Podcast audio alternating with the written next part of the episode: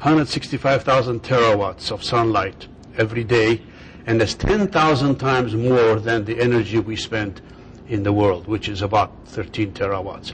So here is the uh, here is the uh, first uh, the, the, tutorial part. When light falls on mater- uh, matter, it does two things. One is it produces heat, that's the molecular vibrations. In other words, the primary process. And then there's a, and if it's photons working on special type of material, semiconductors or, or plants, then you have uh, the quantum processes. The conversion, one, one line, one path is the thermal conversion. The top line is the um, photoconversion. And then, of course, the conversion, that's the conversion mechanism. And then your product is electricity, fuels, chemicals, process heat, etc. All right, let's take the first one very quickly, the thermal conversion path, which is a more, uh, more familiar path. And as you see, uh, the primary products are ocean currents, ocean thermal gradients, hot fluids and solids, atmospheric winds, evaporation. All these are primary products. The conversion mechanism is turbines, uh, heat engines, and so on. There's a whole list here. Wave conversion, wind turbines, of which you will hear uh, from Ruth pretty soon, salinity gradients, hydroelectric. So all this is in the category of converting the uh, renewable, the solar energy into, and then, of course, we have the useful end product, which could be shaft power, it could be hot water, etc.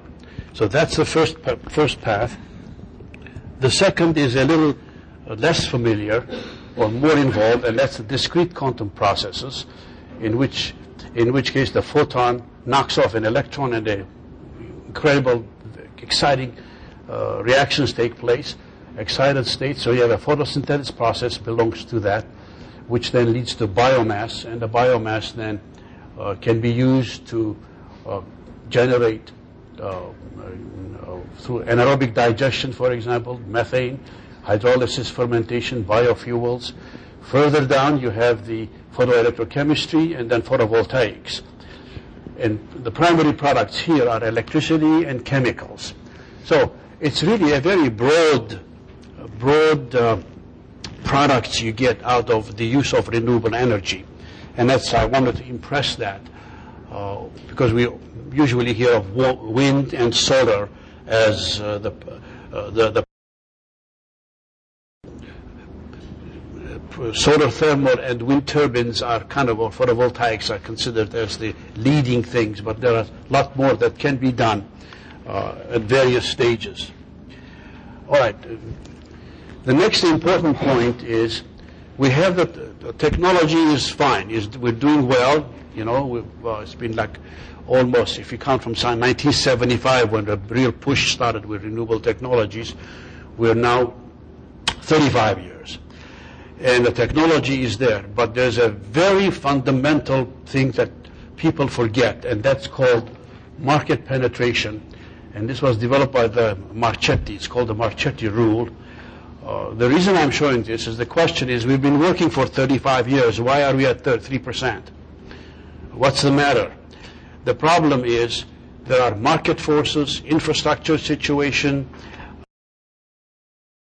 issues. All those are the kind of quote unquote intangibles that limit the progress of any new fuel system. And here is what the, uh, the, the picture is. Look at coal. Okay, it rises up to a peak and then starts coming down. Oil, gas.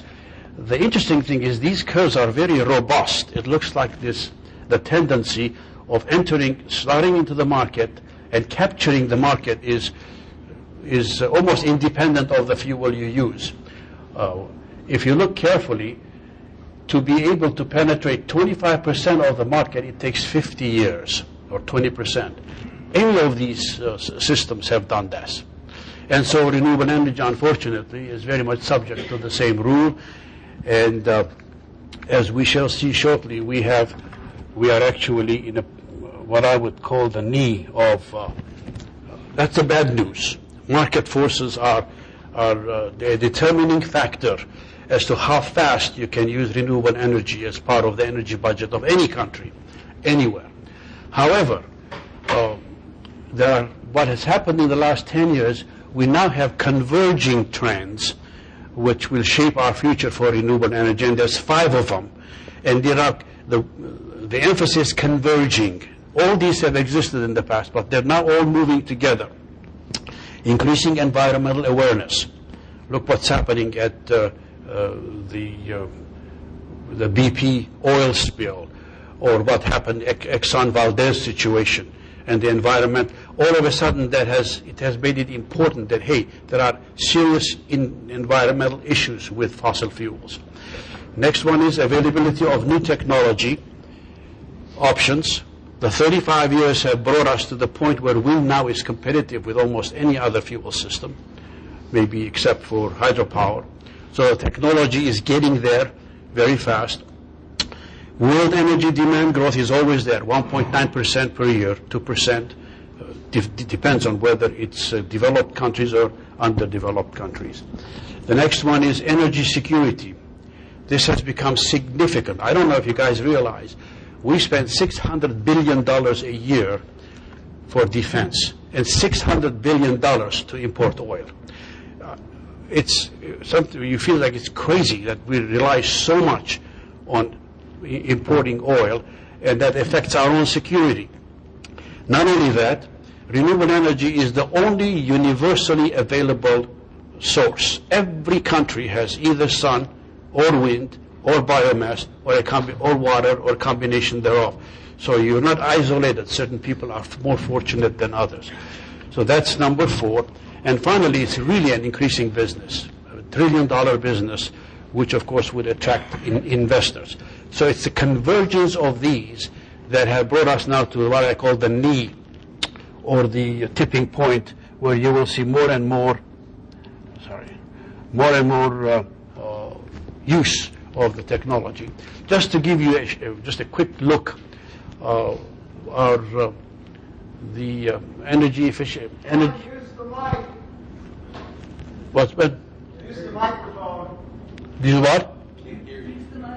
Oh, use the microphone. I have to almost swallow it for you to hear it. That's that's what my problem. okay, I will use it. Uh, this is the 2009-2010 funding from our uh, Department of uh, Energy, and you of course, you have to see the trend the way it has gone. The problem with Department of Energy is, or our energy uh, policy is, unlike defense, it changes from one administration to the other. It goes up, it goes down. Carter started high. Reagan almost eliminated it, saying we all, all need nuclear power. Obama has picked it up again. So it keeps, instead of having a steady support like we do with defense, we don't consider energy as defense. And yet, look at that $600 billion problem we have with defense versus import, uh, importing oil. And look at ENMA. One, another point I want to make here, just is that energy efficiency is critical. It has to go with renewable energy. And I'm glad that the dollar figures, the billions, are increasing in, in uh, energy efficiency and conservation. Uh, as you notice, the largest portion in renewable energy or effort right now is in solar, which is photovoltaics and solar thermal. Just give you a uh, kind of a, a quick overview for the United States. All right. Another point you want to keep in mind that makes renewable energy tough is this simple equation. Unlike fossil fuels or nuclear, which is highly concentrated, solar is diffuse, wind is intermittent, biomass is diffuse, which means that you have to be very careful with your Q net. In other words, rate of energy production through photovoltaics and biomass is great, but you have to take off all the energy that goes into preparing the whole thing because it's diffuse.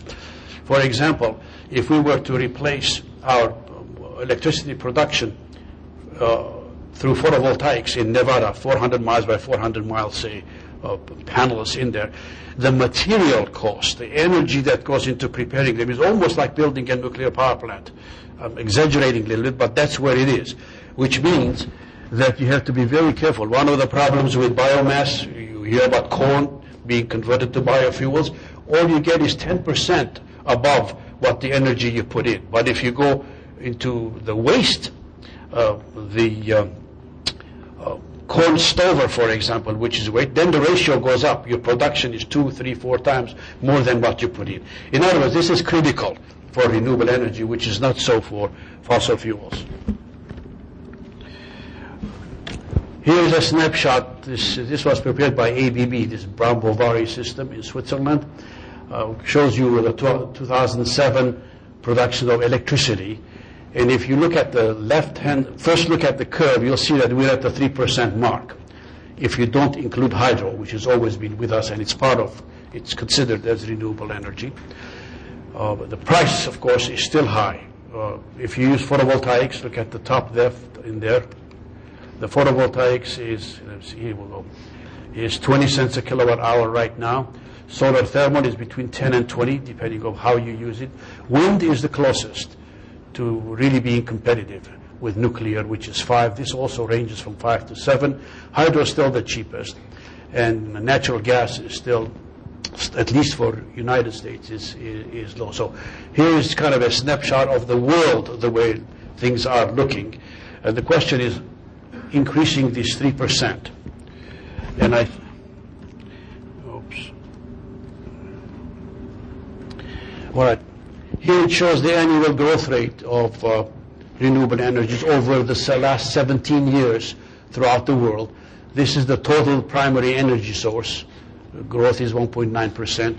Energy, uh, renewable energy is growing at less percentage, average 1.7%. And you notice that the fastest growing one right, is wind, 25%. This is the average over the 17 years. Biofuels, including municipal waste, is picked up.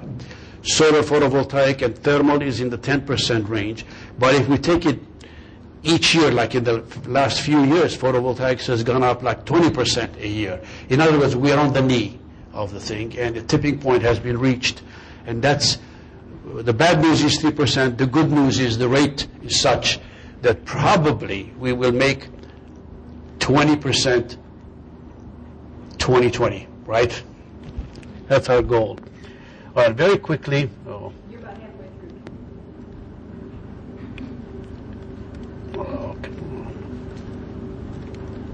I'm going in the wrong direction.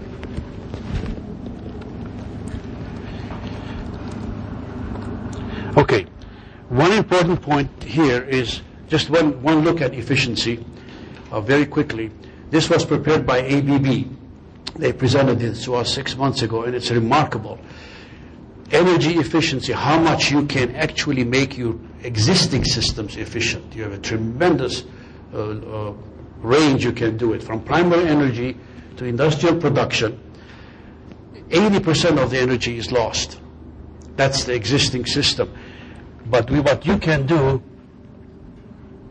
is here's the red line showing that there's easy with minimum expense compared to new uh, energy uh, resources.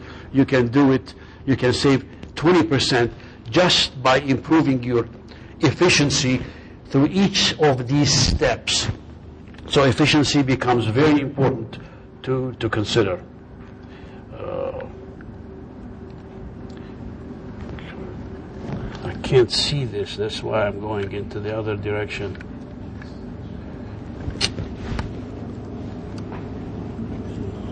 Well, I apologize. I can't. I can't see the buttons. Down. I'm just about to wrap it up. Yeah. Go the other direction. I can't, I can't see the, no, no, the other way, see? Oh, it's on that, yeah. Going on. Okay, there we go. All right, next one. Yeah. Here is, here is the efficiency challenge for different countries. Japan is the most efficient energy production system. This is a dollar per GDP. Germany is next. US is next. Look at China, how inefficient it is and uh, Middle East and so on. Press one more time, and I was shocked to hear this. If you press that again. Yeah. This no big deal for you, but it is for me. This is Armenia. This is typical of the former Soviet Union countries, how inefficient their energy systems are. Okay, next one. Uh, very quickly, to as an example of uh, potential and problem, here is Armenia, which is a tiny country in the Caucasus. It is so small on the map, if a fly sits on it, you won't see it. it has 10.5 million uh, population. It's landlocked, no fossil fuels, relies on hydropower and an aging nuclear power plant, but has abundant wind and solar resources, and it's given in the below the, numbers what they are. That's before we can use renewable energy, we should look at what are the resources very quickly. You take a map. This is a uh, uh, overall picture, and the colors show you which wind, which areas have the strongest wind potential. Like, for example, the dark blue. These are mountain passes where your persistence of the wind and the level of wind is such that it makes sense economically to put uh, up to 200 uh, megawatt uh, systems. That's the first picture. Then the next one it shows here's the very first step in Armenia in which Vestas turbines were used, four of them providing 5 million kilowatt hours to a village. The next one is the solar. The same way, you have to take an overall map of uh, where it is, and the, dar- the darkest show the most, uh, the highest amount of insolation, kilowatts per meter square per year. Again, there's enough sun to provide the entire electricity system for the country. Then what you do is you take the overall picture, then you go city by city, location by location, uh, to know exactly where you're going to place your collectors, just like you do with the wind turbines. Let's go on to the next one. The next one is mini hydro. You know, mini hydro is where you use the run of the river. You don't use dams, so it's it's uh, less costly, environmentally more friendly to use it. And Armenia has what those are the rivers mentioned there on the left, and the potential uh, of uh, in installing these. When say mini hydro is 10 megawatts or less is what the term for mini hydro is. Okay. And the next one is, uh, last one is the bioethanol possibility. And again, you know, bioethanol is a big issue. Is it food or is it energy? So you have to use waste or things that do not compete. In Armenia, it turns out, of all things, that uh, the Gahir gives you gasoline consumption, but what turns out, uh, the uh, uh what to, to be able to get 5% level of blending using bio, uh, biomass, let's go in the next one, um, you'll see Jerusalem artichoke and feed corn are, we did a thorough study for a year of what kind of biomass in Armenia would not compete with food, and there's enough fallow land that you're not competing with agriculture. And it turns out Jerusalem artichoke and feed corns are, are uh, the way to do, the way to go. Okay. If you didn't know, I didn't know what Jerusalem artichoke was. This is what it is. It's like a potato, and here is the leaf part of it, and that's the on the other, the left side is the is the corn. Uh, for animal feed. So it looks like these sources could provide or replace some of the gasoline that is being used. All of it is important in the country. All right, I think that let's wrap it up. One more, I believe. Yeah. The concluding remarks is renewable energy is here. It's growing. We're we're on the knee as far as uh, it's a tipping point. That's good news. Still, uh, many other things have to happen, and here is one example for Armenia, the misdeveloped country. It's because it's landlocked, fossil fuel resources do not exist, hydropower and, uh, and nuclear, uh, aging nuclear power plant which has to be decommissioned within five years. It has abundant wind, solar resources with interest from, and, and to be able to, of course, we have to fund these things. Somebody has to invest. And this is where the difficulty comes. Are you going to get your investment money back soon enough? This is why USAID and World Bank have put the initial funds. There are more Armenians outside Armenia than inside Armenia. It's just like Israel. So we get a lot of support from diaspora Armenians investing in Armenia um, to, to bring up to 35% of the energy production in Armenia can be done through the three that I have listed. So we are preparing a roadmap now for the next 10 years for Armenia. And this will be typical for a lot of countries, especially developing countries, misdeveloped. You need a roadmap to go from here to there, and that's what we have, we've been working on. We'll get some answers soon. The big question, though, the big question is, will the Republic of Armenia government provide proper incentives? Un- unfortunately, without incentives, renewable energy is still not competitive. You have to have tax write-offs, you have uh, feed-in tariffs. These cost the government. And if the government has a vision for the future, he'll do it. I've been fighting for 20 years with the Armenian government to do this. So far, they're reluctant to put to do these incentives, and that's where the difficulty is. So that's all I have. I don't want to take any more time. Maybe we can take a few questions. I'll be glad to answer.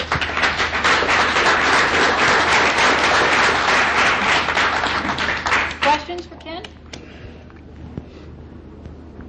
Does Armenia have lots of water to grow the artichokes? You don't need water for artichokes. That's, this is Jerusalem artichoke, and they're very hardy, minimum water requirement. That was the key for selecting it. Good question. In the back, oh, A lot of your use of fuel and is dependent on supplying fuel for uh, combustion engines. I mean, stationary power plants, uh, all, all forms of transportation. Uh, and I personally am a strong advocate of going fuel cell route because of the greatly increased potential yes, efficiency yes. instead of twenty-five percent level, you maybe get three times the efficiency uh, out of a, a, not a combustion, pro- an oxidation process, which is not combustion. So you're not trying to extract uh, energy from from a heat source. Yeah. Now you, you'll hear more about this when Stan Bull gives the plenary session, where he will be emphasizing the importance of hydrogen and fuel cells. Yeah. Uh, In the back there was a question. Yeah. Yeah, I was wondering, these large dams, like, it wouldn't really apply to Armenia, but these, these large dams like Three Gorges Dam in China, how, how many years does it take to recover the energy that takes to build them? That's a good question. I don't know, but that's if you count that, then you're right. All that has to be. You have to have a full life cycle when you develop something. You just can't do it, and you have to start from birth to death and see what it takes. It'd be interesting to to get that number also. One more, and I think we should stop here. Any more? Actually, I have one. Oh, you have one. Ken, what, where um, does Armenia get its natural gas and its gasoline from? Is that from the Soviet Union or somewhere else? No, it's all from the Soviet Union, because Armenia is uh, captive of has, has always been little brother to Russia. In fact, there's a joke Armenians have: a Russian and an Armenian are caught in an island all by themselves. There's one loaf of bread, and the Russian tells the Armenian, "Let's uh, let's divide this like brothers." The Armenian says, "No, 50-50. Yeah. All right. Thank you very much. Mhm. Peter Peter Hess, I'll change your um, slides over. And would you mind introducing yourself? I appreciate that. Thank you. Well, I'm Peter Hess, and I work at the National Center for Science Education in Berkeley, California, um, with a day job that involves me being a liaison between Richard Dawkins and Ken Ham. That's everything. something that does not happen very frequently. well, I had a very interesting interchange with uh, Richard Dawkins that sort of changed his minds about Christians who accept evolution, but unfortunately that's not for this talk. Um, what I'd like to do is, is follow on from Ken's great talk with a, a different a look at oil. And um, Ken, if I may, if I seem like I'm stepping on the toes of renewable, I'd like to handle that in the question and answer session because, as you say, this is an extremely complex question about the future of humanity. My partner in this is uh, Dick McDonald, who unfortunately could not be here today. He is a, uh, I'm a theologian. Dick is a uh, retired nuclear physicist and oil investor who began um, investing in oil wells about 30 years ago, and then began noticing that he was investing in many more dry holes than wet holes.